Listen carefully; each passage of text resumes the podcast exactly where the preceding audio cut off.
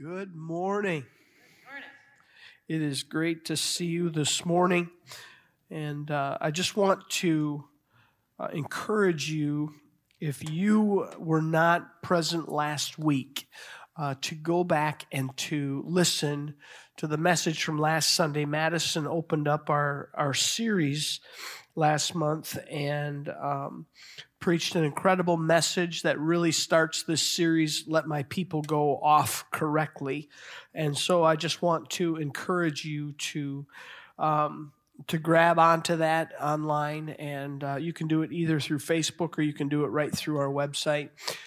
And uh, really, I know that it will bless you. And uh, it's always, it's always great to be able to sit as a pastor. Um, once in a while and let somebody else minister to you. And I'm really grateful for your life, Madison, as well as others that, that can bring us the word from time to time like that.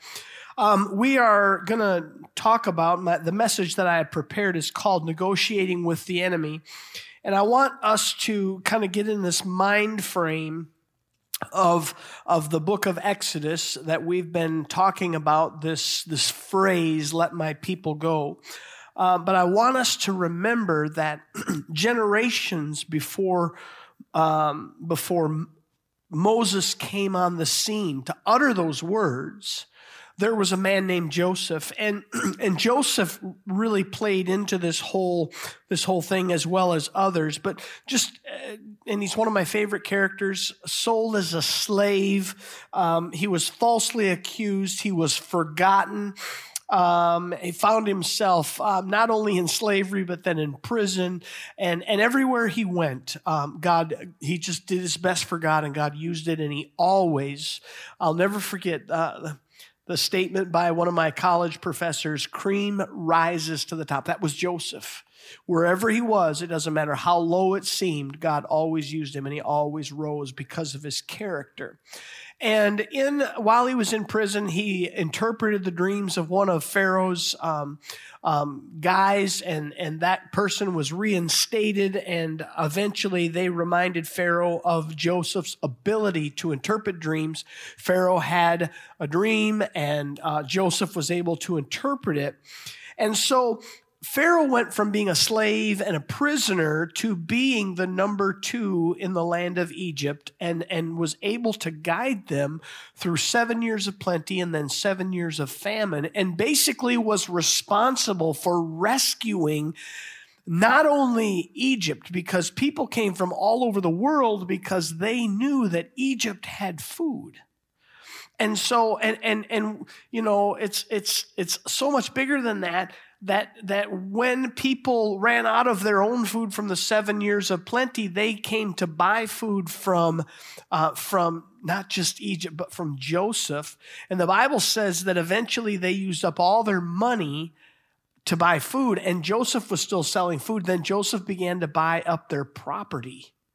That that basically Pharaoh was the most powerful person in the known world because of this famine, because of what Joseph did, how he led them through it.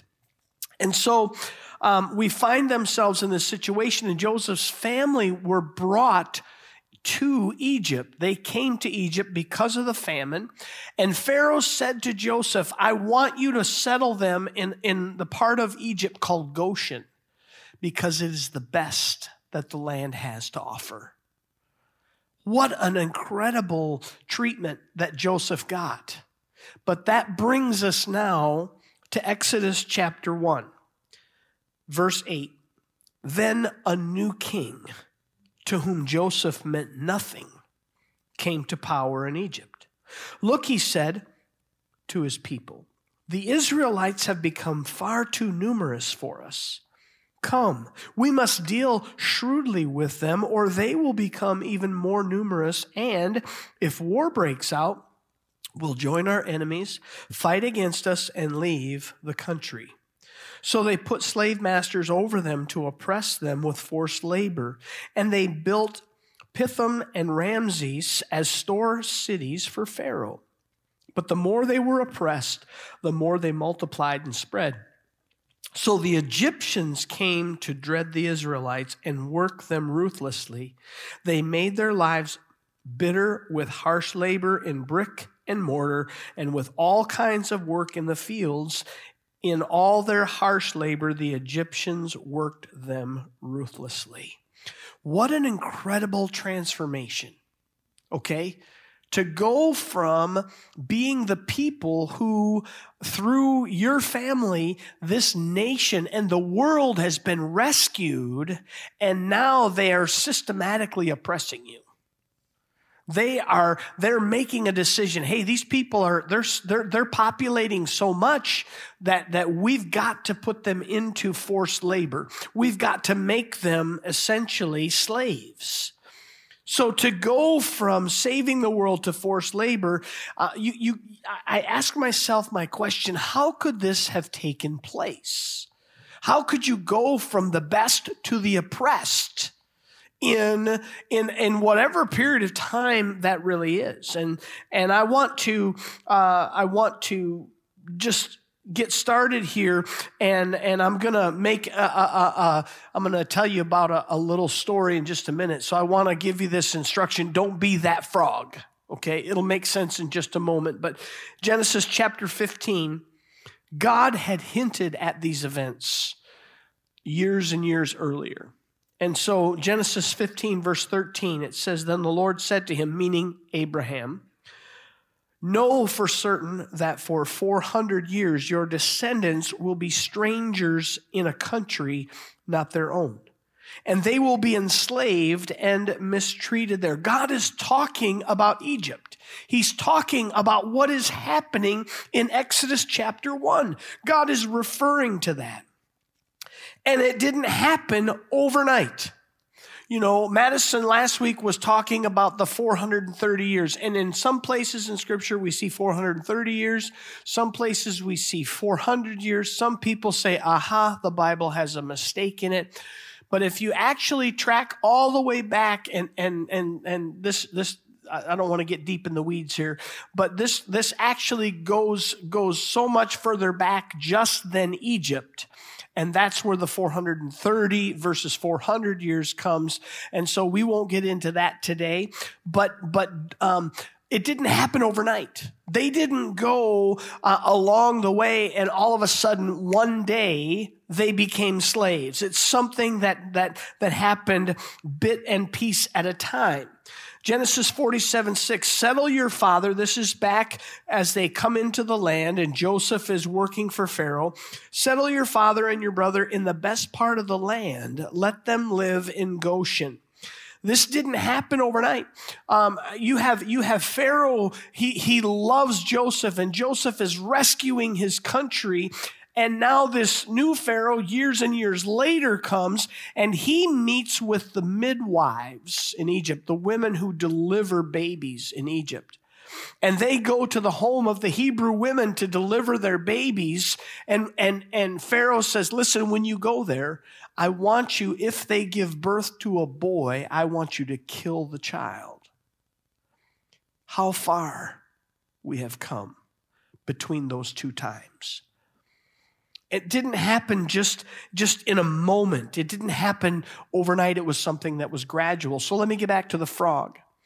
There's a, a fable, um, a story. It's not scientifically proven.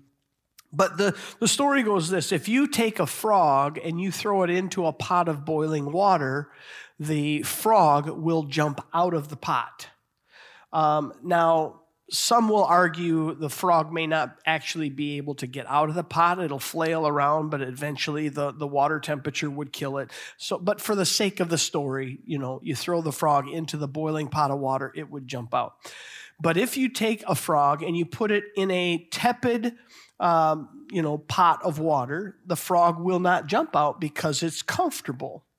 And then if you take and you turn up the stove and you turn it just so that it slowly begins to heat the water, the frog will stay in the pot because it's unable to discern that the temperature is actually increasing. Now, I know there's a lot wrong with that, but work with me because here's what I'm really saying is that as people, we um, we struggle to realize insidious threats. And the word insidious, it just means that it's a little bit at a time. It's gradual. And so when, when threats happen in a, in, a, in, a, in a small incremental way, often we don't comprehend those things. 1 Peter 5 8 says, Your enemy, the devil, prowls around like a roaring lion looking for someone to devour. And you might say, Well, I don't, I don't hear any lions roaring, okay?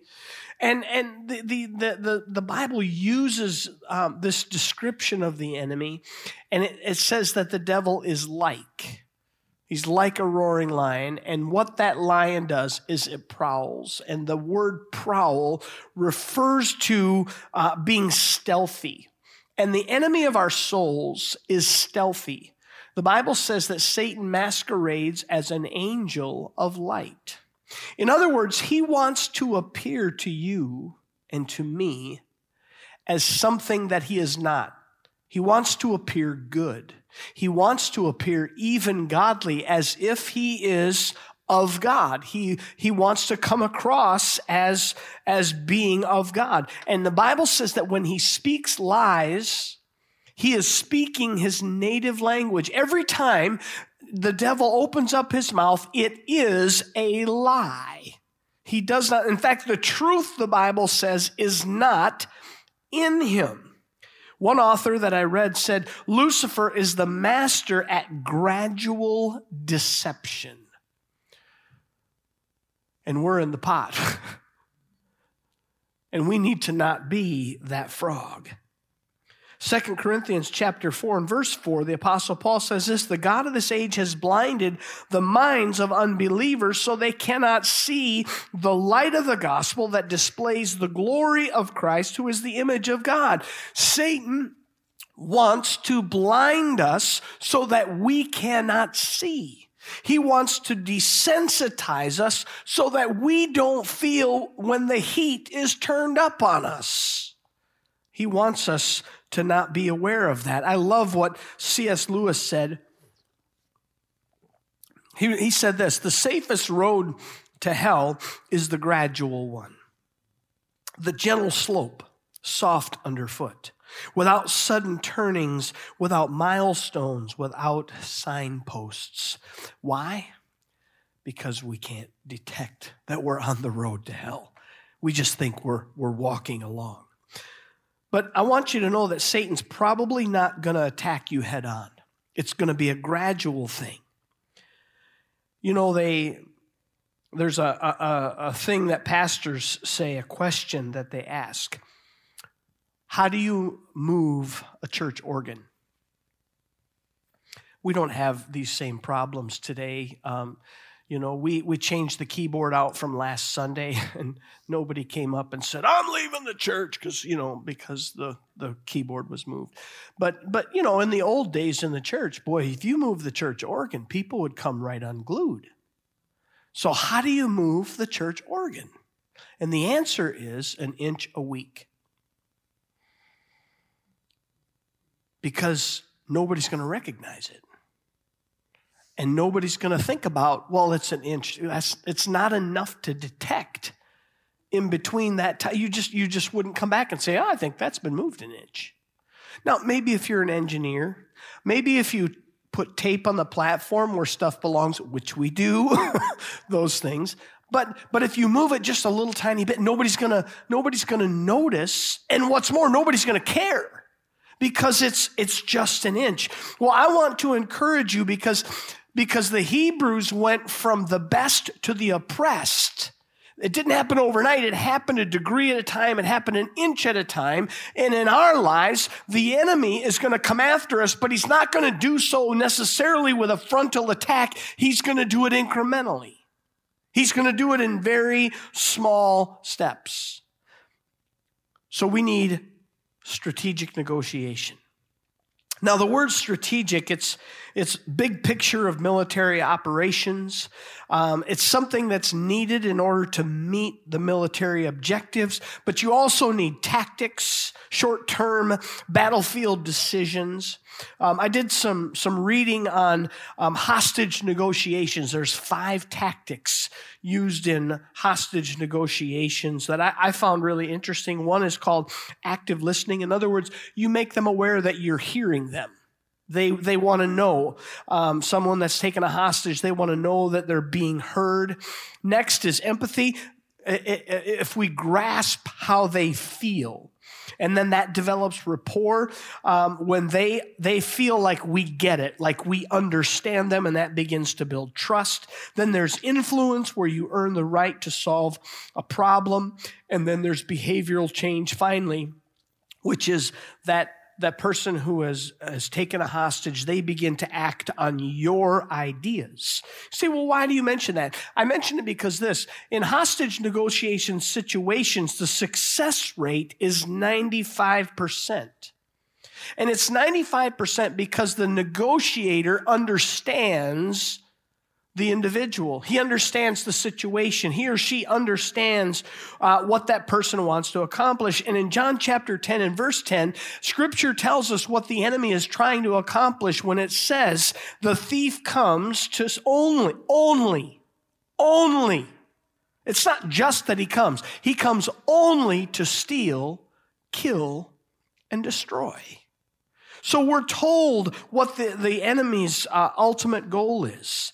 And he wants to do those things to us. He wants to do them to our family. He wants to do them to our health. He wants to do it to our abilities, wants to do it to our resources, to our jobs. He wants to do it to our all that is encompassed in our lives. And the question is, how can you negotiate with someone that wants to kill you, that wants to destroy you, that wants to take everything that you have? And he is so patient that he is willing to do it a degree at a time. He's willing to move that organ an inch at a time. He is so patient because he's playing the long game. But his goal is to kill us, to kill our families, to, to, to destroy us. So, but when he comes after you, he's, he's not going to say to you, you know, you just need to reject God. We're, we're probably not going to wake up one morning and feel like we've got to reject God. But you know what? You might wake up one morning and think, I really don't need to take any time to read my Bible today. I'm so busy. I really, I, you know, I, I'll be okay. You know, I can, I can, I can catch, you know, I can catch somebody on the radio on my way to work. I could, I could even listen to a podcast. You know, I've got the Bible app on, on my phone and undoubtedly a scripture of the day is going to come up today. So I'll, I'll at least, I'll get something. When we, when we succumb to the, that sort of thinking, we are losing the negotiation. We're negotiating with the enemy and we're losing. Moses said, Let my people go. Pharaoh said, No. God came back and said, Well, then I'm going to bring a plague on the people. After the plague, Pharaoh said, Please, please take it away, and then I'll let your people go. Moses said, Okay, I'll take it away. And it was back and forth. Now, now God had a purpose, God had a plan, and his plan was going to happen. But sometimes our life is like that relationship between Pharaoh and Moses and we are back and forth when, when we're, we're negotiating with the enemy of our souls. Exodus chapter 10, verse 20, it says, But the Lord hardened Pharaoh's heart and he would not let the Israelites go. It's impossible to, to negotiate with someone whose heart is that hard. Or in our case, we can't negotiate with the enemy because everything that he says is a lie and everything that he wants to do is to destroy us. When I listen to the news, and I hear about some of the negotiations in the Middle East, and I hear people say that their goal is to destroy Israel. They enter into negotiations with that as their goal. How do you negotiate with that? You can't do it because there is no there's no compromise. So as we as we continue to look at this, I, I think of when we're riding in the car with our kids, and we our kids always say, "Are we there yet?" Exodus chapter 5 and verse 1 is where the sentence for our, our, our, series is found let my people go. When, when Moses said that, and, and God had told him what to say let my people go, Pharaoh's response was, Who is the Lord that I should obey him? In fact, he said, Get back to work. Get back to work. So Pharaoh obviously rejected this. Look at Exodus chapter 5, verses 6 to 9. That same day after this conversation, Pharaoh gave this order to the slave drivers and overseers in charge of the people You are no longer to supply the people with straw for making bricks. Let them go and gather their own straw but require them to make the same number of bricks as before. Don't res- reduce that quota. They are lazy. That is why they are crying out, let us go and sacrifice to our God. Make the work harder for the people so that they keep working and pay no attention to the lies. I want to remind you of what Pharaoh said in Exodus chapter 1, which I read at the beginning of my message. He said, The people of Israel are too numerous for us. We need to deal shrewdly with them, or they will become even more numerous. And if war breaks out, they will join our enemies, fight against us, and leave this country. And you know what that does? That screams to me that the enemy is afraid. Pharaoh was afraid. And I believe that Satan is afraid. He's afraid that you are going to wake up. He's afraid that you're going to stop believing his lies. You say, what, what lies are the, is the enemy talking to me about? Is he telling me? Well, look at, look at uh, what, what I read from Exodus 5. He said, tell them they gotta, they gotta get their own straw. Tell them the quota hasn't changed. So they're going out. Not only are they making bricks, they're now they gotta they gotta figure out where there is straw. Now here's the thing about, about this problem. So on Monday, they go out and they get straw that's kind of around the house to make their bricks. But where are they going to go Tuesday? Because the same straw that was there on Monday is not there on Tuesday. They got to go farther. And then on Wednesday, where do they go? They've got to go farther. The Bible says they literally went throughout the entire land looking for straw to make bricks and that they had to continue to make their quota. They were focused every day on how many bricks they had to make, where the straw comes from, and am I going to make the quota? That was the lie that the enemy had spoken to them. They were focused on bricks rather than on promises. It's, it's like our kids. Are we, are we, mom and dad, are we there yet? And, and all they're focusing on is, are we there yet? You know, those of us that drive, we have to focus on the, uh, we have to focus on what road we're on. We have to focus on the gas gauge. We've got to focus on, you know, are there bathroom stops that have to be made? We're looking at all of these other things. And then we know we're going to get to our destination. But obviously, our kids are not thinking that way. Israel, their attention is being focused on the bricks and the straw and the quota rather than the promise promises that God has made. And I want to just go through because we don't think of this. We've got to go all the way back to Abraham. Genesis chapter 12, verse 7 says, The Lord appeared to Abram. That was his name before God changed it to Abraham. He said, To you and your off, to your offspring, I will give this land. The same promises then made to Isaac and to Jacob in Exodus 23, verse 13. Remember your servants, Abraham, Isaac, and Israel, to whom you swore by your own self, I will make your descendants as numerous as the stars in the sky, and I will give your descendants all this land I promised them, and it will be their inheritance forever.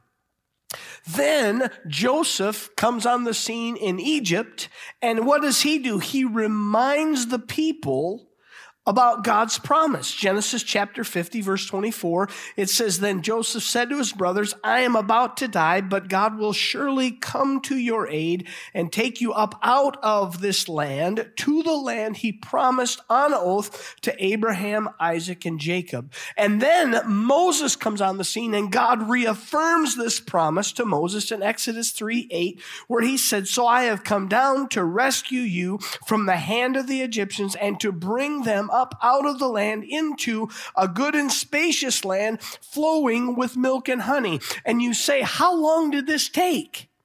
We're talking about a thousand year timeline here.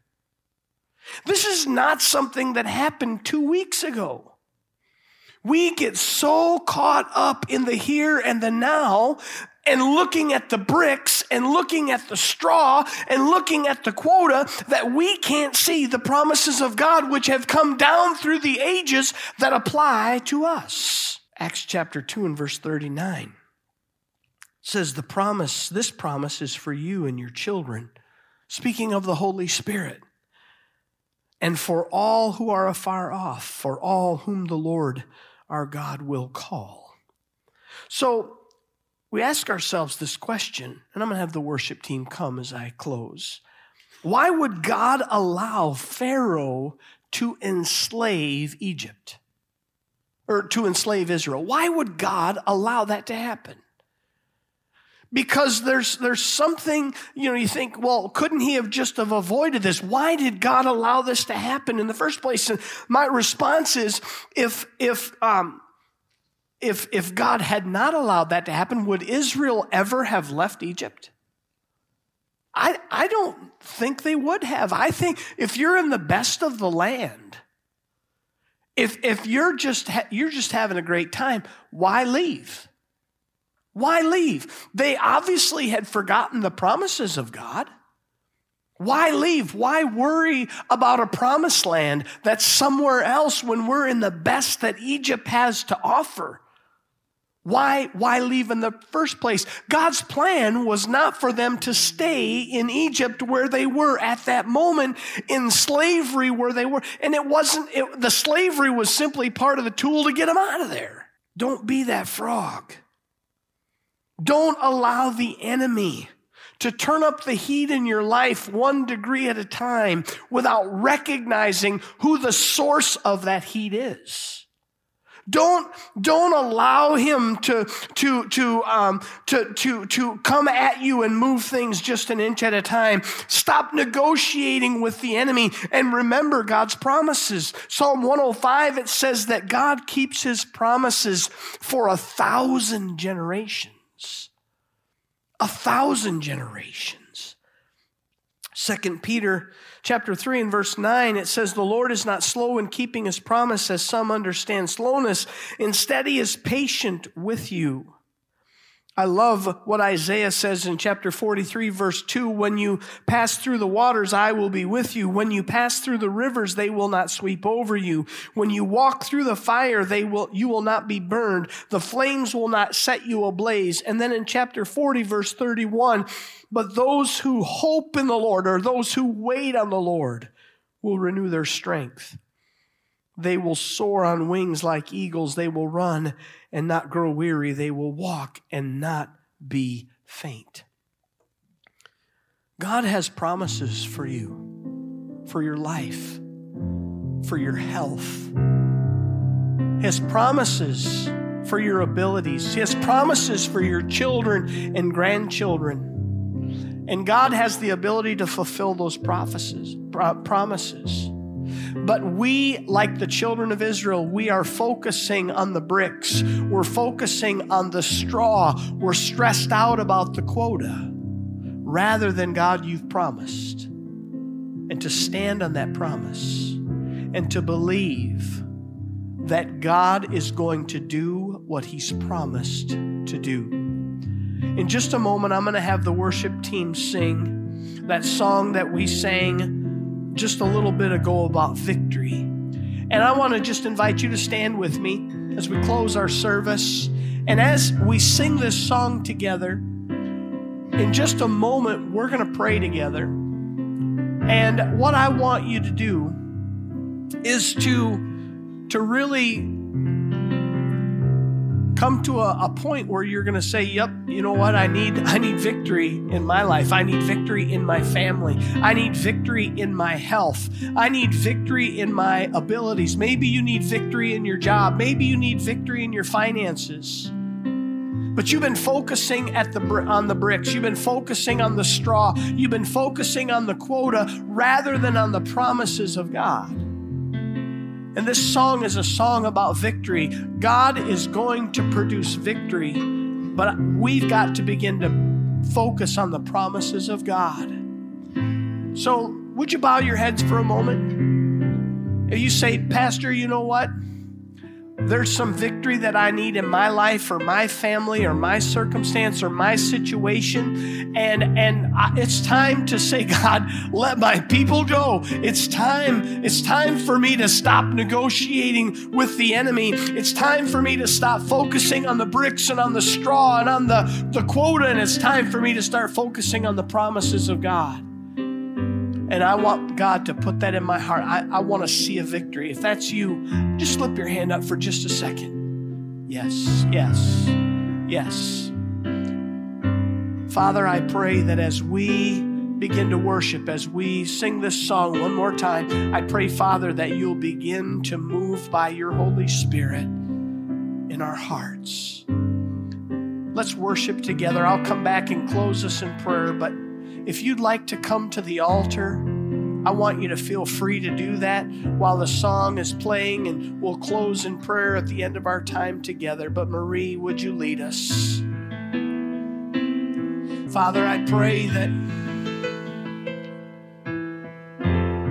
indeed you will take what the enemy has meant for evil and you'll use it for good. Father, that even the words of that song are from Joseph's life. As he talked to his brothers about how they had sold him into slavery. And Father, I know that in our lives, in our families, in our homes, in our jobs, in our in, in, in our relationships, Lord, there are things that we look at and we say, man, I don't I don't know if I can make it through this. And we see that the enemy has turned up the heat on our lives. And maybe we're not recognizing it because it's just been a degree at a time, and now we find ourselves in this mess. Father, I just pray right now for the power of the Holy Spirit to come upon our hearts and our minds, to open our eyes that we would realize that God has brought us through this for our own good. Father, I pray that indeed we would see a victory.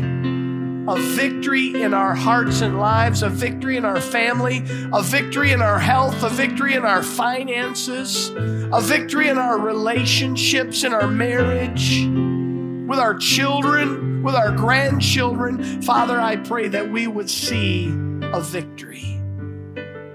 God, we thank you. We love you. We worship you. In Jesus' name we pray. Amen.